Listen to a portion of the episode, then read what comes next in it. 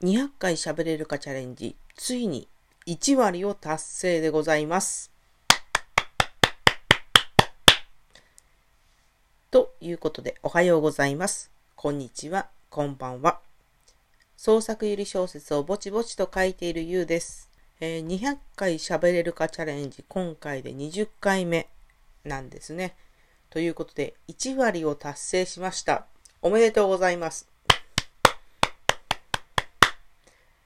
まあ、ゆり文芸3でですね、残念賞だったので、これぐらいはおめでとうを自ら言っておこうと思います。えちなみにですね、この録音をいつ撮ってるんだろうと思っている方がいらっしゃるかもしれないので、一応お伝えしておきますと、大体は、えー当日撮っています。たまに余裕があると前日の夜撮ってますね。本当は、えーと余裕を持ってストックをしておいた方がいいのでしょうが、私そうやってストックを作るというのが苦手なんですよね。で、これは小説も同じでして、えっ、と、今日お話しする先生とおばさんシリーズの3作目の先生と雨の日は、2018年の7月の1日に更新をしているんですけれども、これはですね、6月28日から4日連続の更新になってましたね。これちゃんとストックして、えー週1とかで定期的に更新をしていれば1ヶ月分ですよ。なぜ4日でやったのかっていうところですけどね。まあ、それは楽しかったというだけですね。で、えっ、と、今はできるだけ週1更新という形でやってますが、これ、ストックできているわけではなくて、毎回ギリギリです。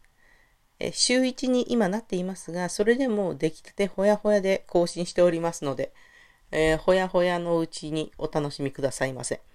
さて、本題に戻りましょうかね。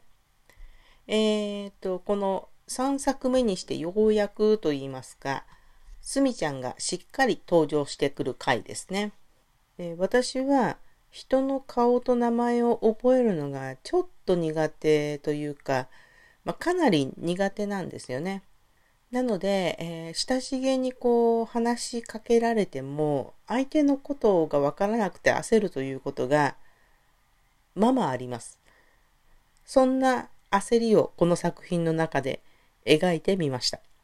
ちなみにですね、私自身のことを相手も覚えていないと私は思っているので、何回目であっても最初にゆうですって名乗るようにしてるんですね。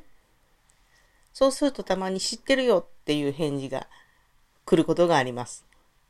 ということで、今回のお話はここまでです。次は夢の世界の迷宮でについてお話しします。今回もお聞きいただきありがとうございました。